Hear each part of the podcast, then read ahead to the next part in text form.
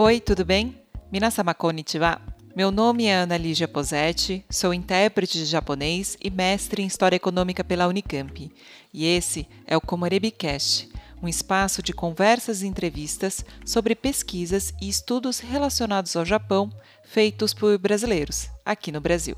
Nesse espaço, vamos falar sobre qualquer tema de pesquisa: idioma, economia, literatura, antropologia, enfim tudo sempre com uma pitada de história do Japão. O objetivo desse podcast é que pesquisadoras e pesquisadores que passaram horas e horas debruçados sobre seus livros e textos sejam os protagonistas, trazendo para os holofotes seus artigos, publicações, monografias, dissertações e teses, que são muito interessantes e de altíssimo nível, mas que realmente acabam não entrando na nossa lista de leitura cotidiana. Neste episódio, eu convido a querida doutora Joy Nascimento. É claro que ela não queria que eu a chamasse de doutora, mas eu faço questão de exaltar quem tem doutorado. Ela é professora assistente de Língua e Literatura Japonesa no Departamento de Letras Modernas da Unesp de Assis, no curso de Letras Japonês. A Joy é mestre pela Universidade de São Paulo, a USP, pelo PPG, Língua, Literatura e Cultura Japonesa, e acabou de defender a sua tese de doutorado pela Unesp de Assis em Estudos Literários, com o trabalho Entre Memória e Viagem, Tradição e Contemporaneidade, uma leitura de América Latina, Traição e Outras Viagens, Furin Tonanbei, de Banana Yoshimoto. Ela foi bolsista doutoranda pelo Japan Foundation Japanese Studies Fellowship Program de novembro de 2019 a março de 2020 na Kyoto University of Education. Ela dá cursos sobre literatura feminina na plataforma Momonoki e há novidades vindo por aí. A pesquisa dela é muito importante aqui no Brasil, não apenas pela necessidade de pesquisa sobre a autoria feminina japonesa, mas também por trazer uma perspectiva de descrição das produções literárias japonesas e a maneira pela qual elas se relacionam no passado e no presente. Vocês vão perceber que eu gosto muito de ouvir a Joy e eu tenho certeza que vocês vão gostar também, porque ela conecta as nossas discussões e o que eu havia proposto para ela abordar de forma muito bem costurada. É uma aula, como foi o outro episódio também. E se você gosta de literatura japonesa, a tese da Joy é um presente para a sociedade brasileira. Não tem outra definição para ela. É um presente porque tem como base uma pesquisa tão ampla e bem feita, com materiais que só podem ser acessados a duras penas no Japão, que ter sido tudo organizado em 300 páginas é um privilégio para nós. Inclusive, há contos traduzidos no final da tese, ou seja, é um presente mesmo. Além disso, se você está na academia ou pensa em ingressar no mundo acadêmico, ouça esse episódio. A Joy conta sobre seus processos de forma muito aberta e sincera, e ela indica como existe uma naturalidade no nosso processo de evolução. A gente muda, os temas avançam, os nossos interesses se transformam. E assim, nada mais humano que decidir novos caminhos dentro da pesquisa. Dá para perceber pela paixão que ela tem pelo tema o porquê de ela ser uma professora tão querida. Então, já deixo aqui o meu muito obrigada a Joy pela pesquisa primorosa e também por ter aceitado voltar ao Comoribicast para contar da tese de doutorado que acabou de defender. Seja muito bem-vinda, Joy. Oi, gente. Oi, pessoal do Comoribicast. Estou aqui de novo Obrigado para quem pediu para eu voltar. Para quem não pediu, obrigado também. Estou de volta, minha gente. Espero que vocês gostem. Vamos falar da, só de mulheres hoje, hoje é dia delas. Vamos falar da mulherada. Para variar, vou falar da Banana Yoshimoto, né? Para quem não sabe que eu trabalho com ela, eu trabalho com a Banana Yoshimoto, com as obras dela. Então, sejam bem-vindos aí e aproveitem. Como é a segunda vez que você participa do Comorebicast, para começar a nossa conversa, antes de entrarmos no tema da pesquisa, eu queria saber como foi o processo de mudar o autor pesquisado, apesar de manter o foco na voz narrativa. No mestrado, você pesquisou Natsume Soseki e a obra Eu Sou um Gato, e já deixo aqui o convite para quem ainda não ouviu o episódio. É uma aula sobre Soseki e sobre a cultura japonesa. No doutorado que você defendeu esse ano, o seu foco foi na banana Yoshimoto. Como foi esse processo de mudança para você e por que escolheu a banana Yoshimoto para analisar como se constrói a voz narrativa contemporânea? Certo. Na verdade, a mudança foi, acho que, gradativa, mas já tinha sementinha lá no mestrado mesmo, né? Quando eu ingressei no mestrado, eu tinha vontade de pesquisar a banana, eu conheci a banana na graduação, as obras dela, principalmente o Kichin Tsugumi, mas no mestrado onde eu fiz, o mestrado, a instituição onde eu fiz, ainda, ainda hoje se tem um pensamento muito tradicional de que a gente deve fazer o mestrado para quem está começando numa temática já bem com uma base crítica, teórica, bem conhecida e reconhecida mundialmente. Então, por isso me foi sugestionado pela minha própria orientadora o nome do Sosek, né? Porque já era um escritor reconhecido com uma base, uma fortuna crítica muito bem solidificada e tudo mais. Então, que aspas, eu teria menos trabalho. Na verdade, acho que eu tive até mais trabalho do que com a banana nesse aspecto, porque como tem muita coisa publicada sobre o Sosek, fazer um filtro daquilo que era interessante que eu podia utilizar e que tinha a ver com a minha, com o meu recorte, deu muito trabalho, porque eu não tinha desenvolvido esse filtro no mestrado, eu não tinha feito iniciação científica como alguns outros colegas, né?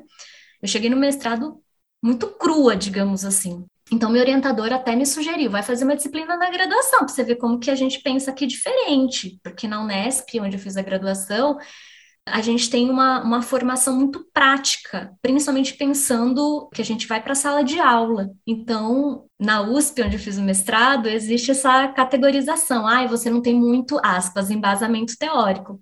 Então, enquanto os meus colegas no mestrado estavam lendo algumas coisas já há muito tempo desde a graduação, para mim era tudo novo. Quando chegou no doutorado, isso é importante ressaltar para quem está me ouvindo, eu tentei o doutorado oito vezes, só na nona vez que eu ingressei.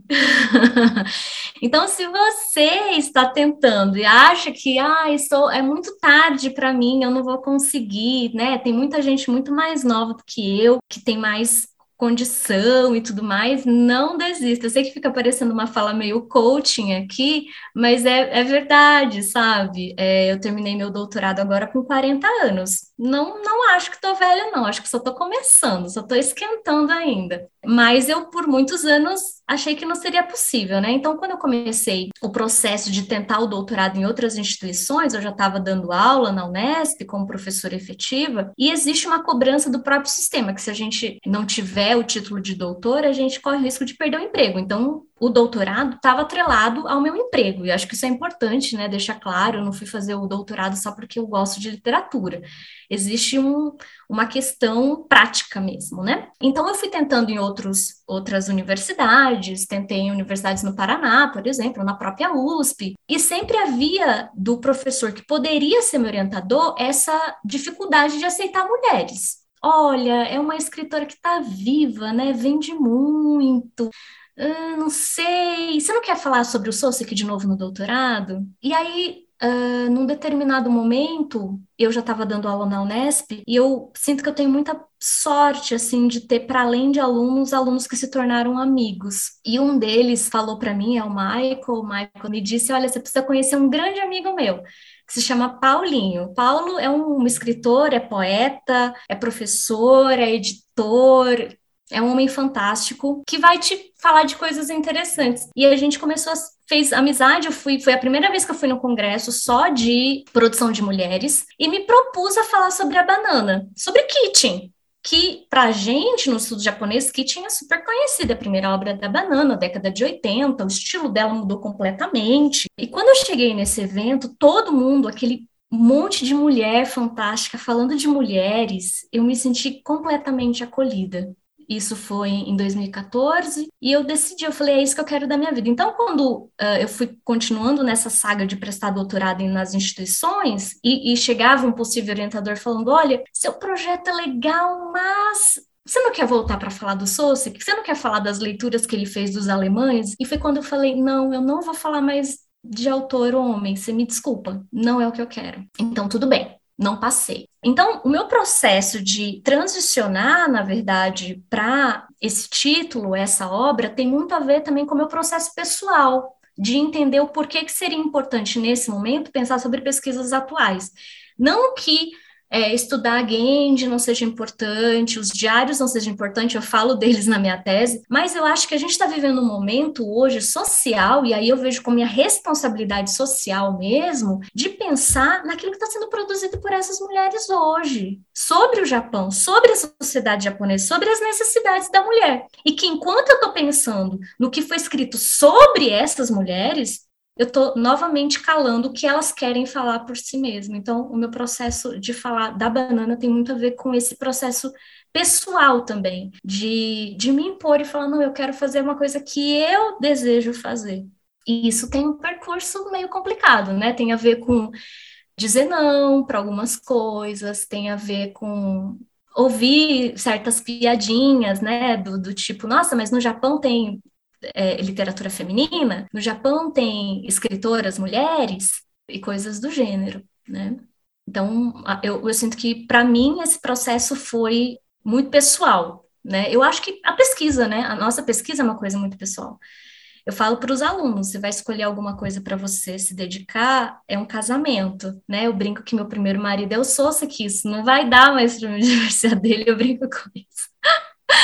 Tem outro colega, que é um professor na, na, Federal do Rio, que também trabalhou com Souza aqui no mestrado, ele fala, nossa, Joey, é o nosso relacionamento mais longo. Eu falei, sim, é mais longo, já casei, descasei e tá, o Souza que está aí na minha vida, né? Então, eu sinto que, que hoje a minha pesquisa tem muito a ver com isso, com essa necessidade de trazer não apenas visibilidade para as obras da banana, mas para as mulheres contemporâneas mesmo. Bom, o que falar de uma tese cujo primeiro capítulo é as Mais Finas Flores Panorama Singular da Literatura Japonesa Feminina. Para falar sobre uma autora contemporânea que trabalha com narrativas em primeira pessoa, você volta no tempo para revisitar as bases da literatura intimista, ou seja, as que falam de si na cultura japonesa. Como você menciona, desde as origens da literatura japonesa, os relatórios oficiais de viagens eram escritos por homens e os diários, que narram o cotidiano de um determinado momento histórico, eram escritos por mulheres. E esses diários são muito valorizados ao redor do mundo, mas especialmente no Japão, até os dias de hoje, exatamente porque é por meio dos diários que obtemos muitas informações históricas extremamente relevantes. Poderia nos falar um pouco sobre esses primeiros passos da literatura feminina no Japão, que começa a pavimentar essa ponte que conecta as mulheres japonesas na escrita? Os temas daquela época seguem reverberando na era moderna e nos dias de hoje? E como a banana se insere nesse contexto? Como eu disse, então, a ideia de ir para uma contemporânea sempre foi uma necessidade muito grande, né? Trabalhar com a produção da banana. Mas é uma mulher que escreve muito, é mais de 30, 30, mais de 50 romances. Só o Keating é traduzido para mais de 30 idiomas. Então, assim, não dava para fazer um recorte tipo, vou trabalhar com as produções da década de 80, por exemplo, que são as mais reconhecidas, porque ia ser loucura.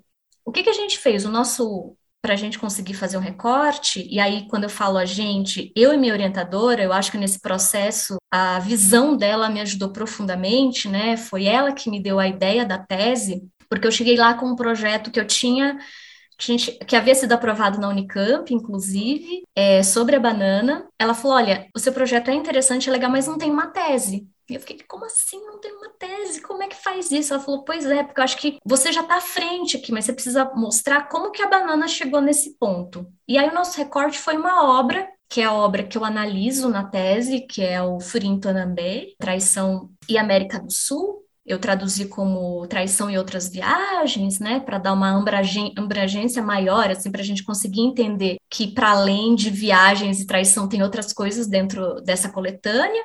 E ela me disse, olha, eu acho que é interessante você ver o que, que foi feito por mulheres antes da banana. Eu falei, nossa, mas isso é meio até óbvio, né? Fazer esse processo de olhar para aquilo que foi feito antes, para essa escrita. E aí ela falou: olha, eu soube que parece que foram as mulheres que inventaram a escrita. Eu falei, ah, mais ou menos isso. Ela falou, pois acho que isso é interessante, porque se a gente pensa no processo de produção de escrita da banana para chegar agora, a gente vai ver que tem todo um percurso. Quem são essas mulheres? O que, que elas escreviam? Por que, que elas escreviam? Eu falei, ah, certo. Eu falei, nossa, mas é muita gente, muita gente. Então eu falei, ok, ir para os clássicos. E aí essa narrativa, né, é uma coletânea de contos, são sete contos, todos eles se passam na América Latina e são múltiplas narradoras. Né? É, o nome dessas narradoras não é citado, é como se a gente estivesse viajando com elas pela Argentina, pelo Paraguai e pelo Brasil. O último conto se passa na fronteira entre Paraguai e Brasil. Elas tinham uma coisa em comum, era como se elas estivessem recitando os seus diários, contando para gente, como se nós fôssemos os diários dessas mulheres. E aí me veio isso à mente. Claro, as diaristas do século XI, não tem como fugir dessas mulheres. Elas já faziam isso já lá no século XI. Como que a gente vai trazer isso para o contemporâneo? É a mesma coisa? Não, mas existe uma, um caminho de ligação, uma ponte de ligação entre tudo isso. Né? São mulheres que vivem nesse país, que tiveram, de alguma forma, beberam todas na mesma fonte. Que fonte é essa? Como isso foi construído como sistema literário? Então, meu recorte da literatura clássica, embora tenha o Genji Monogatari, Makura no Soshi, que são obras muito reconhecidas, eu quis ir para os diários que são ainda, mesmo a crítica literária japonesa, um, uma espécie de obras de menos valor, porque elas falavam de coisas muito pessoais. É o tipo de coisa que é fofoca, é a fofoca da corte. Né? Então, se é fofoca, é uma coisa não tão. É, não, não é tão grandioso como Genji Monogatari né, 500 páginas, não é tudo isso. E algumas delas eu tive um, um, problema, assim, acho que principalmente com a mãe do Michitsuna, porque a gente não encontrava o nome dela nos arquivos, né? É importante dizer aqui que parte da minha pesquisa eu desenvolvi no Japão de 2019 2020, fui fellow pela Fundação Japão e que me ajudou muitíssimo, porque algumas coisas tive acesso estando lá. E aí foi um, uma virada mesmo de chave quando eu tive no Japão, porque eu saí do Brasil já com as disciplinas uh, do doutorado cursadas, tudo belezinha. Gente, isso é pré-pandemia, tá? Pré esse caos que a gente está vivendo. E foi com um sonho no coração de chegar lá e falar: ah, eu vou ter acesso aos manuscritos clássicos e vai ser tudo lindo e fácil. E não foi assim. Os primeiros meses, eu falava com um colega alguns dias atrás que o primeiro mês foi só resolvendo burocracia, burocracia, burocracia para poder entrar nas, nas bibliotecas, para poder reservar um horário, eu falo, mas eu sou pesquisadora. E acho que foi nesse momento que eu comecei a pensar, se para mim, como pesquisadora, hoje, 2000, né, na época 2019, está sendo essa, burocracia que dirá para essas mulheres na corte. Como que era poder escrever sobre aquilo que elas queriam sem serem julgadas, expulsas ou coisa do gênero ou mesmo mal faladas. Uma delas, que é a Izumi Shikibu, uma grande é, poeta, era persona não grata. Ela vai escondida para o palácio. O príncipe Atsumite leva ela escondida e quando descobrem que ela está lá dentro, vira uma grande confusão. Dois anos depois da morte dele, ela continua servindo na corte e aí a imperatriz fala: Olha, você é tão boa que eu quero que você conte a sua história.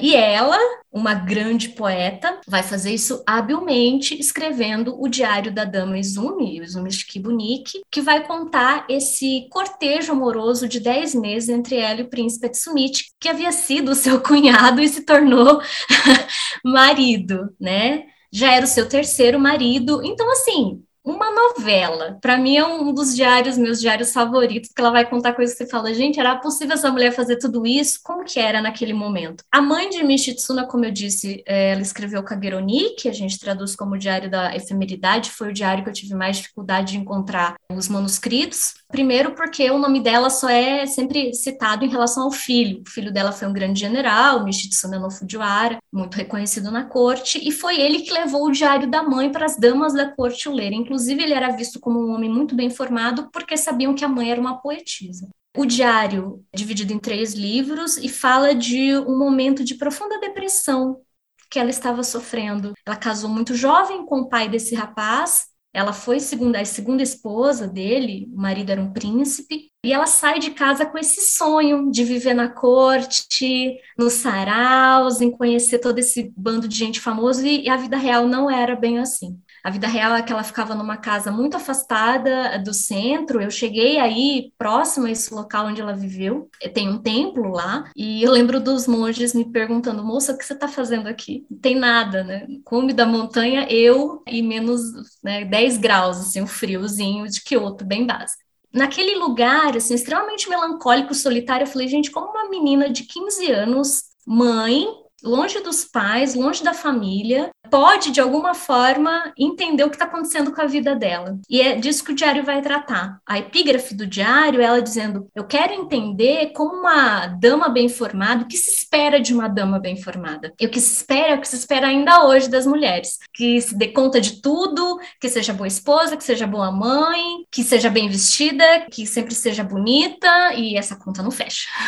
Psicologicamente, todo mundo fica super mal, né? E não dá conta de nada disso. E a gente vê como que na produção contemporânea isso é colocado, se a gente olha a produção, em específico essa coletânea da banana, em que essas mulheres estão viajando exatamente para lidar com essas questões que elas não conseguem lidar vivendo no Japão ou estando no Japão. Elas precisam estar em outro espaço, em outro local, para poder falar: é, eu tô triste, eu me sinto sozinha, embora tenha marido, é uma das histórias, uma, um dos contos, aliás, que eu traduzo, acho que para mim é um dos mais. Me tocou muito, porque tem a ver com a relação da, da personagem com a mãe e da mãe com a avó. São três gerações de mulheres. A gente percebe que é um problema que perpassa três gerações de mulheres, né? E se a gente olha para a mãe de, de Min Shitsuna, é um problema que perpassa muitas gerações de mulheres, está tudo interligado realmente essa mãe que quer proteger a filha, ela sofre um. O pai, né, da, da, da menina é um, um homem estrangeiro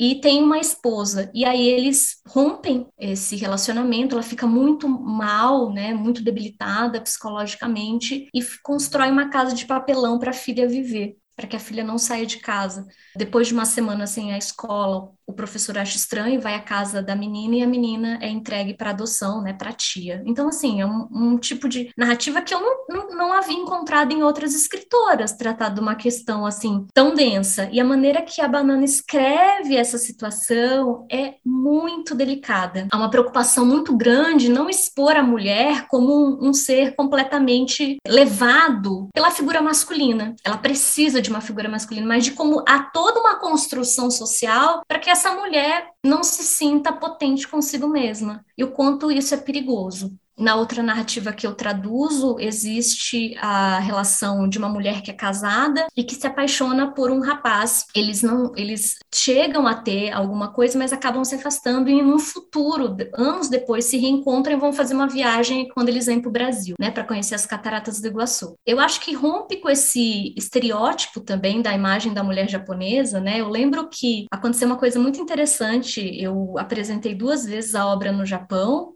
pela Fundação Japão, com outros fellows, com outros bolsistas, todo mundo falando da sua pesquisa. E toda vez que as pessoas viam o título da minha apresentação e do romance, né, da, da coletânea que eu estava trabalhando, as pessoas falavam, ah, são brasileiras? Porque tem furinho na, no título, né? Traição são brasileiras? E eu falava, não, todas são japonesas. Todo mundo ficava assustado, me olhava, é mesmo? Eu falei, sim, as mulheres japonesas aqui não se apaixonam. Aí eu lembro que uma, uma staff da fundação veio conversar comigo e falou: Olha, eu gostei muito da sua apresentação, porque eu acho que as pessoas ainda têm uma visão muito errada da gente. Acham que a gente nunca sabe o que está fazendo, que a gente é muito frágil. E não é verdade. Eu falei: Não, todas nós, em qualquer lugar do mundo, a gente tem coisas bem parecidas, assim, problemas bem, bem parecidos, né? É, então, eu fiquei muito feliz de poder entender, por meio desse levantamento amplo que eu tive que fazer, entender isso, né? Depois desse um mês fazendo um monte de burocracia lá no Japão, entender e falar, puxa, isso é uma coisa que ainda realmente a gente consegue perceber na produção escrita. Não foi só lá no século XI. São assuntos, são temas muito, muito atuais que a gente consegue depreender também. Falando ainda dessa, desse panorama que eu tive que fazer da literatura de mulheres, me chamou uma atenção que, por exemplo, durante os períodos de guerra, né, Kamakura, Azutama Moyama, a gente não encontra produções de mulheres, acho que isso é importante deixar registrado, tá? A gente vai encontrar uns dois diários que a gente não tem certeza se foram mesmo mulheres que escreveram. Para encontrar os textos, os manuscritos, eu não consegui encontrar, é bem complicado. O único escritor que cita, o crítico literário que cita, é o Donald Keane, numa obra de 70, que ele vai falar: olha, tem duas obras aqui, Lady, não sei o que e tal que eu cito na tese. Em compensação, tem uma produção das mulheres modernas, aí eu Taisho, Showa, que eu desconhecia completamente. Completamente, e é uma autocrítica mesmo, porque eu fiquei pensando, gente, depois da Higuchi, acabou, o que, que aconteceu com essas mulheres? E aí, estando no Japão, então, no primeiro momento, meu, meu objetivo maior foi esse, ter contato com os manuscritos, das escritoras do período clássico, né? E poder ver se tinha algumas coisas dessas mulheres da modernidade. Eu falei, ah, né, talvez e tal. E eu tive muita boa sorte, de novo, porque eu tive uma orientadora no Japão, professora Chisa Amano, da Universidade Kyoto Kyoiku Daigaku, que me recebeu muito bem. E eu lembro que numa das nossas primeiras conversas ela falou para mim: Você quer falar do, do período clássico ou da banana? Aí eu falei: Não, professora, eu quero poder. Ela falou: Não, você vai ter que fazer uma escolha. Por quê? Porque no primeiro momento eu pretendia analisar também o Tosani, que é o Diário de Tossa, que é escrito por um homem, né? E o Sarashinanik, que é do final do período Heian. Ela falou, Joy, é, que tipo de escrita você está procurando? O, qual que é o teu objetivo? Isso me fez repensar muitas coisas. E aí eu falei, ah, eu também quero trazer os diários da Higuchi. Ela falou, Tá, por quê? Né? Então, essa ideia de você repensar a sua bibliografia não é uma coisa ruim. Eu acho que é super importante quando a gente já está num processo tão imerso na nossa pesquisa que às vezes para a gente algumas, algumas coisas ficam muito óbvias, o que não, na verdade não está nada óbvio, não. Porque eu comecei, eu tive que fazer esse recorte, então por isso eu escolhi só esses dois diários que eu citei há pouco, e entender que o que eu queria mostrar é o quanto essa escrita convencional, ela se transforma com o passar dos anos. E por que, né, eu comecei a entender por que, que a produção dessas mulheres na modernidade foi tão apagada. Primeiro, existe toda uma questão ligada à política, né? Muitas dessas mulheres eram ligadas ao Partido Comunista, pensavam na revolução, principalmente nos direitos iguais das mulheres, o sufrágio, tudo isso está no pacote. Então, é muito mais interessante, digamos assim, para o sistema apagar essas mulheres, né, desse, dessa produção, ou simplesmente colocá-las num grupo revolucionárias, ponto. E aí toda a produção dessas mulheres fica restrita a um tema, né, diminui como se fosse só isso que elas fizeram, o que é péssimo para fazer o levantamento dessas mulheres deu um trabalhão, acho que para mim foi uma das partes que mais deu trabalho. Há uma crítica muito potente, muito bem escrita no Japão, de grandes pensadoras escrevendo sobre isso, sobre essas mulheres, eu não fazia ideia, não fazia ideia. E olha que eu pesquisei muita coisa antes de ir para o Japão, e eu falava, nossa, quanto que isso nos é escondido mesmo. Não é acessível para quem está fora, não é acessível nem para quem está lá no Japão. É, isso eu fiquei muito impressionada, assim. Você tem que procurar muito, ter alguém que te indique e alguém que indica outra coisa que vai te indicando, você vai cavando, cavando, cavando até encontrar. A primeira pessoa que eu encontrei foi a professora, as produções, as palestras da professora Ueno Tizuko, e depois as obras da professora Yuko Ida, que é da Universidade de Nagoya. Aliás, gente, o pessoal de Nagoya tá à frente, assim, dois mil anos, eu não sei o que, que, que aquele pessoal faz, mas eles conseguem fazer tudo.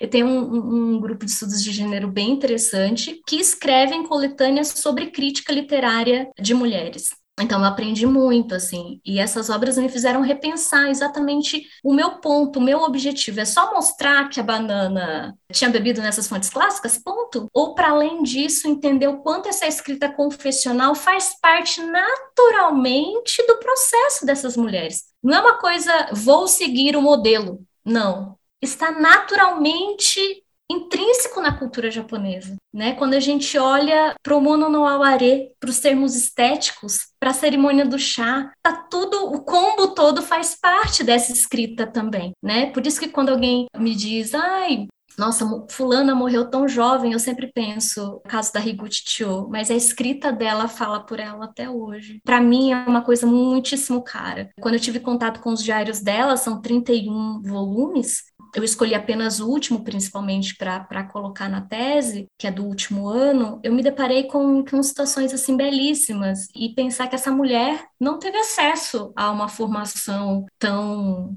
reconhecida, né, uma universidade e tudo mais, e fez coisas grandiosas com a escrita, o quanto ela teve essa delicadeza, esse processo mesmo de trabalhar a palavra, de trazer vocábulos do período Edo para e, e, ao mesmo tempo conectar as frases já no período Meiji, isso é uma coisa única. Então, é, é, eu entendo quanto a produção da banana incomoda hoje a crítica, isso é uma coisa também importante de dizer, que as obras que eu encontrei, os é, comentários que eu encontrei sobre a banana são sempre das obras obras da década de 80. Depois da década de 80 é como se ela não tivesse produzido mais nada. Eu não encontrei mais nada, nada, nada, nada. Né? Essa obra que eu, que eu traduzi, os trechos para a tese, é inédita porque não, a gente não tem.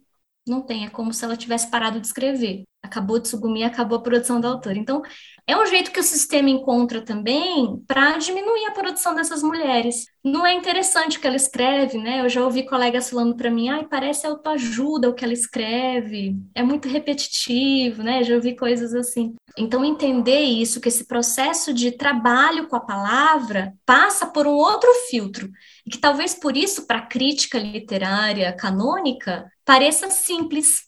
Isso foi a crítica que eu mais li da banana ela escreve muito simples. E aí eu me pergunto: escrever de forma acessível é ruim? É uma coisa ruim?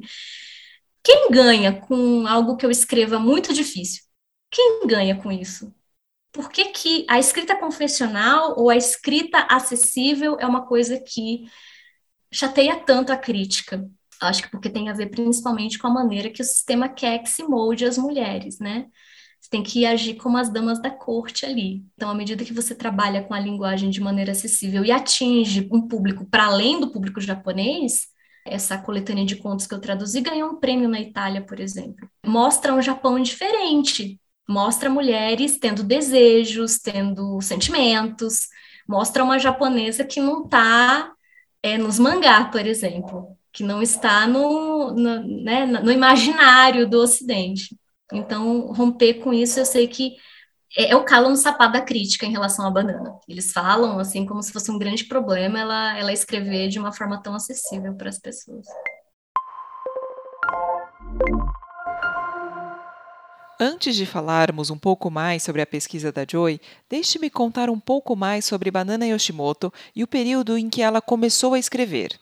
Isso vai nos ajudar a situar a autora, para a gente entender também as suas referências iniciais que seguem reverberando até os dias de hoje. Banana Yoshimoto nasceu como Mahoko Yoshimoto no ano de 1964, em Tóquio. O pseudônimo da autora evoca a época em que trabalhou em uma lanchonete e apreciava as flores da bananeira do jardim e também o nome do famoso haikaísta Matsuo Basho. Para quem não sabe, Basho é uma bananeira da Ásia. Ao propor um estilo de escrita simples e acessível, Yoshimoto mescla em seu nome a simplicidade e a docilidade de um estilo literário que trata de temas densos de maneira única. Ela é conhecida principalmente por sua obra de estreia, Kitchen, de 1987, traduzida para português em 1995, com a qual ganhou o prêmio Cayen para novos escritores e vendeu mais de 5,7 milhões de cópias, gerando o que foi chamado de banana mania. A influência da obra na sociedade japonesa e internacional foi tamanha que o ministro das Relações Exteriores presenteou os colegas do G7 em 1993 como exemplar do romance. Em 2019, o romance atingiu a marca de tradução para mais de 25 idiomas. O livro se inspira nas conversas dos clientes da época em que ela trabalhava na lanchonete e fala sobre a juventude da década de 80, que vivia o auge da bolha econômica japonesa. Embora envoltos em um ambiente de profunda melancolia, sonhavam com uma sociedade mais igualitária e acessível. Hoje, com 57 anos, ainda discute o luto como processo de transformação, a culinária como fonte de cura e relacionamentos, mas também traz à luz o papel da maternidade, a mulher no trabalho, o relacionamento de pais e filhos e a luta interna que as mulheres de qualquer sociedade ainda travam. Ser quem eu gostaria ou ser quem a sociedade me obriga a ser. Então, eu vou aproveitar que não dá para falar de Banana Yoshimoto sem falar de Kitchen para falar desse tal anos 80 do Japão que tanto é refletido no livro. Bom, em termos econômicos, de forma bem breve, é importante destacar que o Japão vivia um boom. Desde 1975, até o final dos anos 80, a economia japonesa se expandiu de forma muito consistente, com um PIB que crescia em média 4 ou 5% ao ano. A inflação permaneceu controlada e o desemprego seguiu abaixo dos 2%. Enquanto isso, a Europa enfrentava baixo crescimento econômico, inflação e desemprego nas alturas. Os protestos dos trabalhadores irrompiam por toda parte. Nos Estados Unidos, essa época foi marcada por uma estagflação, ou seja, a taxa de crescimento econômico estava estagnada, enquanto a inflação atingiu os dois dígitos. O desemprego atingia mais de 10% da sociedade. É nessa época que o mundo começa a olhar para o sistema de gestão das empresas japonesas para entender o sucesso consistente. Muitos estrangeiros foram estudar no Japão e consultores japoneses cobravam uma fortuna para ensinar os sistemas de gestão para os Estados Unidos. Mas é claro que nada disso é feito sem mazelas sociais. A flexibilização do mercado de trabalho foi necessária e, principalmente, as mulheres eram contratadas em sistemas flexíveis de meio período a baixos salários. E apesar de todas as teorias sobre as características únicas dos japoneses, com sua coesão social e espírito coletivo, isso tudo escondia muitas diferenças e tensões que permeiam toda a sociedade até os dias de hoje. Em termos sociais e culturais, os japoneses estavam confiantes e cheios de orgulho de sua economia, mas a mentalidade do pós-guerra ia ficando para trás. No período de rápido crescimento econômico dos anos 60, as pessoas tendiam para um discurso que afirmava que os esforços de cada um contribuiriam para uma nação poderosa em termos econômicos e com mais estabilidade e qualidade de vida para suas famílias. Mas, nos anos 80, a mentalidade era outra. Os jovens queriam aproveitar a vida e um frenesi do consumismo que passou a imperar na sociedade japonesa no país que produzia as mais novas tecnologias de jogos a carros, tudo era comprado e descartado com facilidade.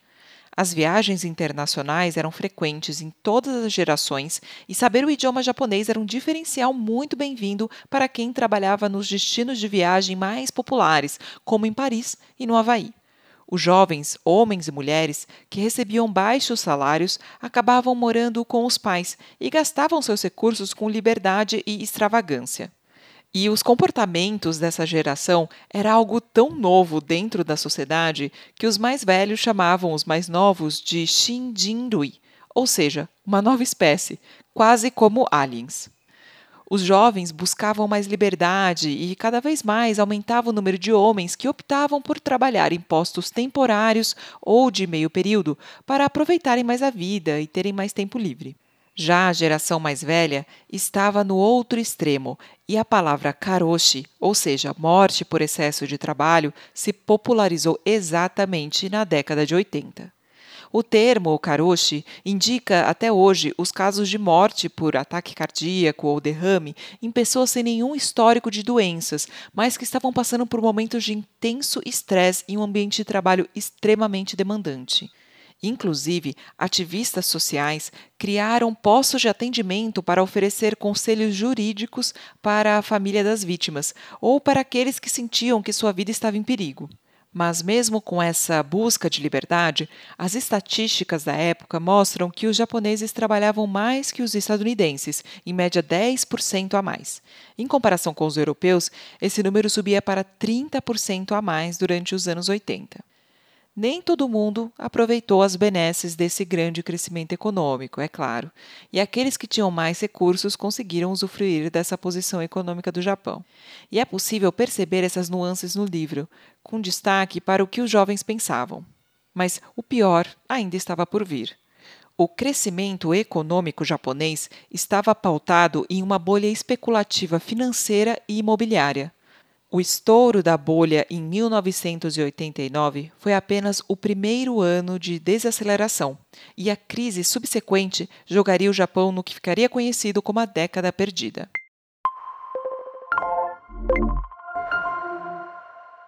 Bom, vamos voltar à sua tese, Joy. A sua análise tem como foco os contos América Latina, Traição e Outras Viagens, que é o Furin Tonambei, Sekai no Tabi 3. Você poderia falar para a gente como entrou em contato com o material e por que decidiu pesquisar esses contos? É, eu acho que até é interessante falar de como eu conheci a obra, porque eu só conhecia Kichi Tsugumi, eu fiz uma especialização na USP em 2011, 2012, e nessa época a professora Neide, que é uma grande querida, me deu de presente a coleção que ela tinha da banana.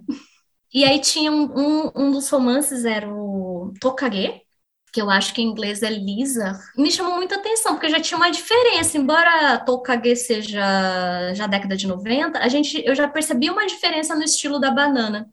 Enquanto que Kitchen e Tsugumi tinham essa questão da descoberta de, do indivíduo no núcleo familiar não ortodoxo, né? Eu posso recriar o meu contexto de família de uma outra perspectiva, que não é à toa que Kitchen é tão lido ainda hoje exatamente por conta disso. Então, é uma perspectiva já muito, muito contemporânea. Em Tokage, a gente vai ter essa questão ainda do núcleo familiar, mas em outro contexto, de uma outra forma. A melancolia ainda é muito presente nesse romance também, mas eu sinto que o estilo da autora foi, digamos que, amadurecendo.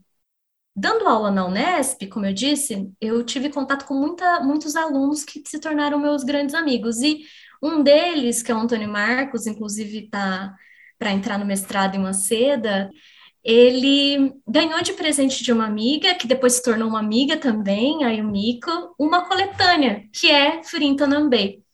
E ele falou, professor, eu pensei em utilizar um desses contos, eram, são contos curtinhos, com os nossos alunos do japonês. Nós temos um centro de línguas, de idiomas no campus, para aprendizado de língua japonesa, né? Aberto à comunidade, é um curso, é um projeto de extensão muito grande que nós temos em Assis. Ele falou: olha, professora, lê esse conto e vê o que, que você acha. O primeiro conto tem como título O Telefonema, foi assim que eu traduzi, que é de uma moça que ela está em Buenos Aires e ela se recorda nesse primeiro conto que quando ela nasceu, a avó dela profetizou que ela morreria no dia tal e no ano tal. E esse dia é exatamente nesse que ela está em Buenos Aires.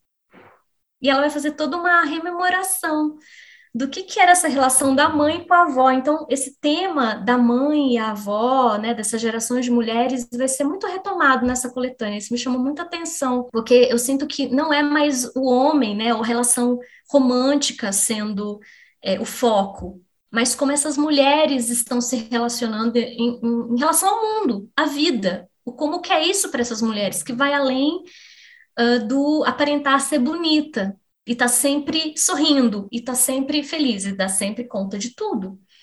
Então, esse primeiro conto vai tratar disso. Me chamou muito a atenção. Depois, ele me deu de presente essa coletânea, e eu fui viajar. Uh, aqui, fui fazer um mochilão para cidades mineiras, né? Para mim, foi uma viagem muito intensa, dentro, para dentro de mim, para fora, né? No Brasil, foi a primeira vez que eu fui viajar sozinha. E uma mulher sozinha viajando não é algo muito comum, que a gente tem no Brasil, mas para mim foi um processo de muitas autodescobertas. Então, à medida que eu viajava para fora, eu começava a entender aqui dentro também. Eu acho que é exatamente esse processo que a autora quis trazer. Então, eu vi que o estilo dela também foi mudando muito.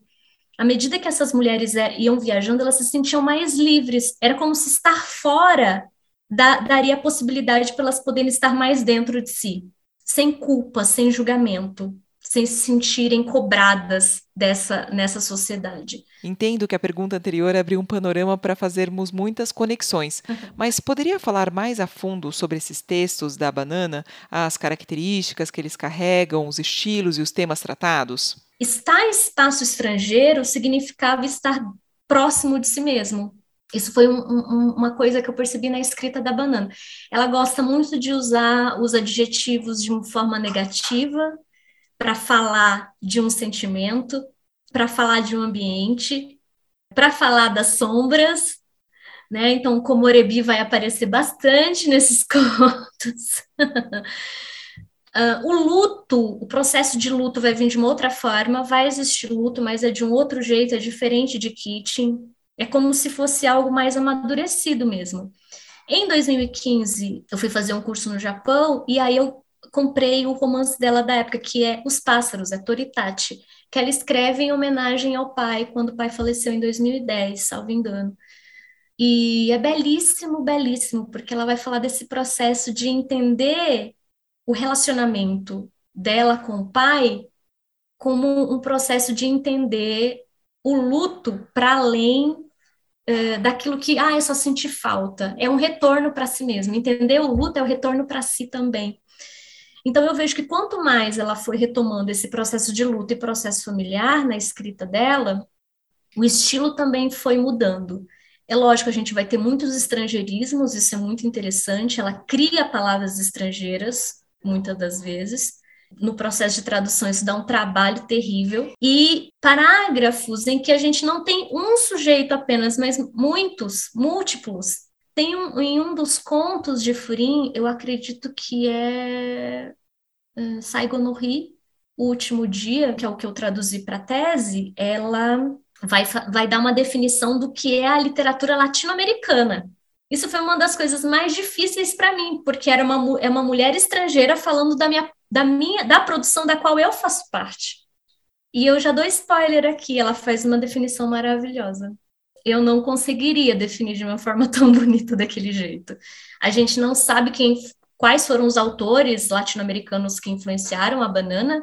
Ela nunca falou disso abertamente, mas pelo que a gente entende, talvez tenha sido, tenha sido Gabriel Garcia Marques e outros, né?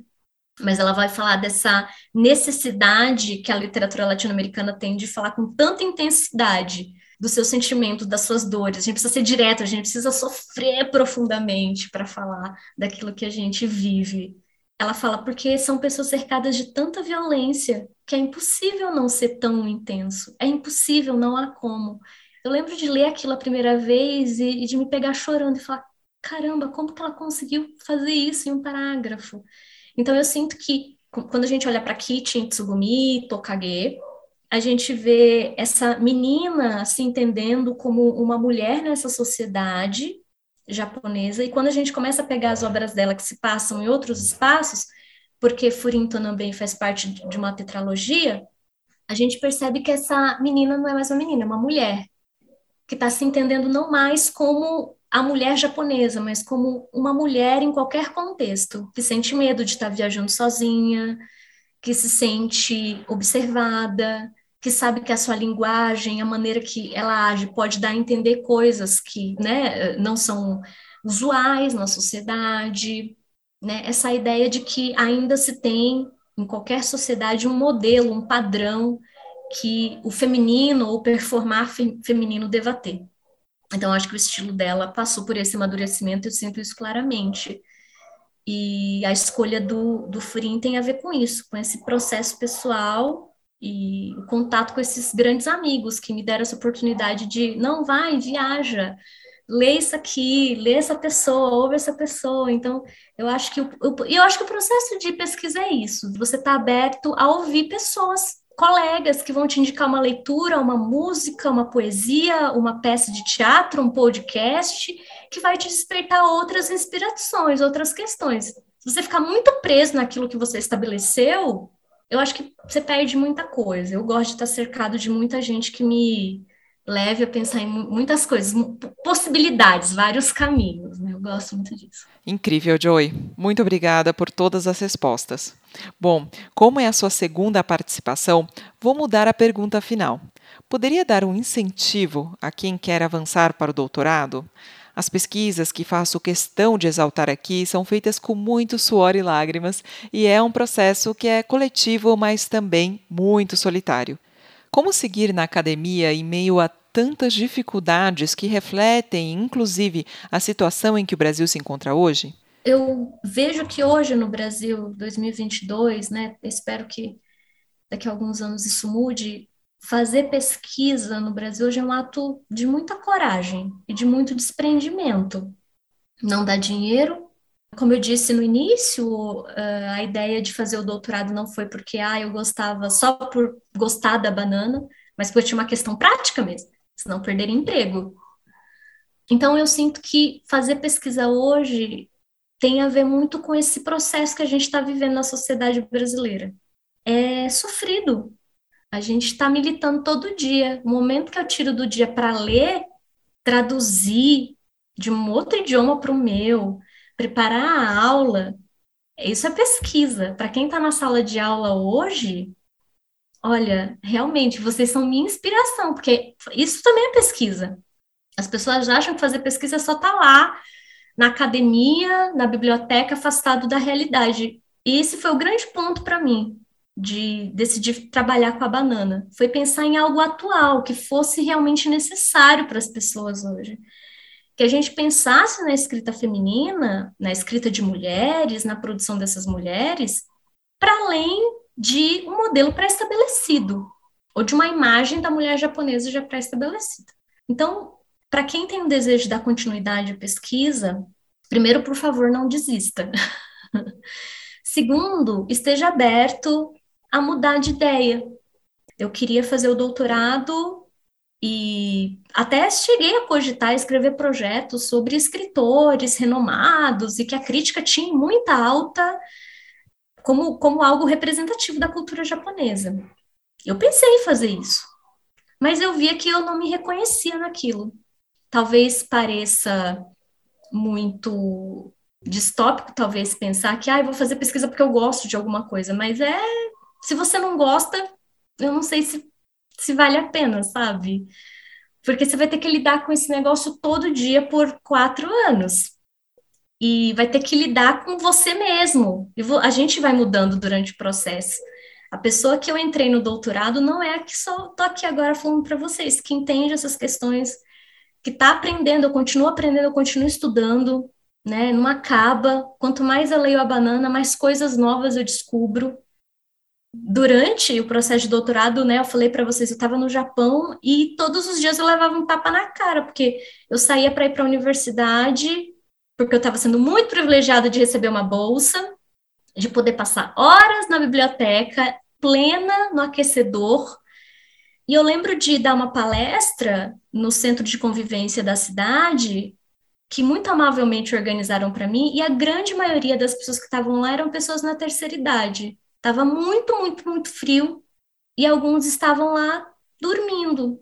E aí eu lembro que um amigo depois me disse: Eu acho que muitos vieram para poder ficar no quentinho. E eu pensei: ainda bem, ainda bem que a minha palestra ao menos deu oportunidade de eles ficarem aqui no aquecedor. Então, essas coisas não tá na pesquisa, não dá para ir para tese. Mas se a gente se fecha para isso, para essa realidade, a gente se torna esses academicistas que querem pregar norma para todo mundo. E eu não quero me tornar esse tipo de pessoa. E eu espero que quem esteja me ouvindo também não. Que acha que a teoria está acima da obra literária, por exemplo. Isso é um grande perigo. Eu acho que eu falei isso da outra vez, eu repito. Partam sempre da obra, daquilo que o autor quis trazer para os seus leitores e não o que a teoria diz sobre isso, que é importante. Leiam, mas não se baseiem só nisso, mas nas sensações que também despertam em vocês. Isso é importante. Ter o título de doutor, de doutora, é importante, sem dúvida nenhuma, mas não nos dá o direito de diminuir quem quer que seja e a experiência de quem quer que seja. Isso é muito importante. Eu aprendi muito, muito, muito nos botecos com os chefes que cozinhavam para mim, porque eu chegava com muita alergia por conta do inverno, eu não me dou bem, não sou uma pessoa que infelizmente não me dou bem no inverno e ficava muito doente, e eles chegavam, professora, tem que comer direito, põe mais pimenta aí. Com as senhorinhas no supermercado, que me falavam o que, que era bom para comer no dia, o que estava mais fresco. Ser acadêmico é poder pesquisar tudo isso. Isso também faz parte da pesquisa. E se a gente acha que pesquisar é só ler, e a gente esquece todo o aspecto social que influenciou o autor que escreveu aquilo. Né? Quando eu penso na banana, eu penso nessa mulher que com 40 anos teve um filho, que tinha um pai super famoso e que todo mundo cobrava dela, que ela fosse como ele, um grande crítico literário e poeta. Ela nunca foi, nunca, nunca quis ser. Que escreve um blog, que é super acessível, que tem um Instagram de foto de cachorro, é, é, é, é, essa pessoa, essa pessoa também é a banana, também é aquela escritora que está pensando em tudo isso. Para o último post da, da Komorobi, inclusive, eu traduzi parte da entrevista, da última entrevista que ela deu, e ela vai falar desse último romance dela, que é Não desista de ser diferente. Né? Isso para mim foi uma palavra, um mantra, é, a gente é diferente mesmo, vamos aceitar isso. Então, se a gente pensa na pesquisa como algo já pronto, pré-estabelecido, cheio de normas e tudo mais, se a gente não se flexibiliza para isso, a gente deixa de acessar muitos outros caminhos. E aí eu acho que não é bom. Então, tá aberto a isso. As leituras dos amigos, as indicações, isso é importante. Joy, muito obrigada. Que prazer te ouvir. Obrigada pela generosidade em compartilhar tanto com a gente. Parabéns pelo trabalho incrível e pelas palavras acolhedoras a todos que seguem no caminho da academia. Espero que tenham gostado. Se quiser comentar, me manda uma mensagem e sigam a Comorebi no Instagram, no arroba Comorebi Translations, onde compartilho um pouco mais do meu trabalho. Esse podcast é produzido pela MJ Podcasts.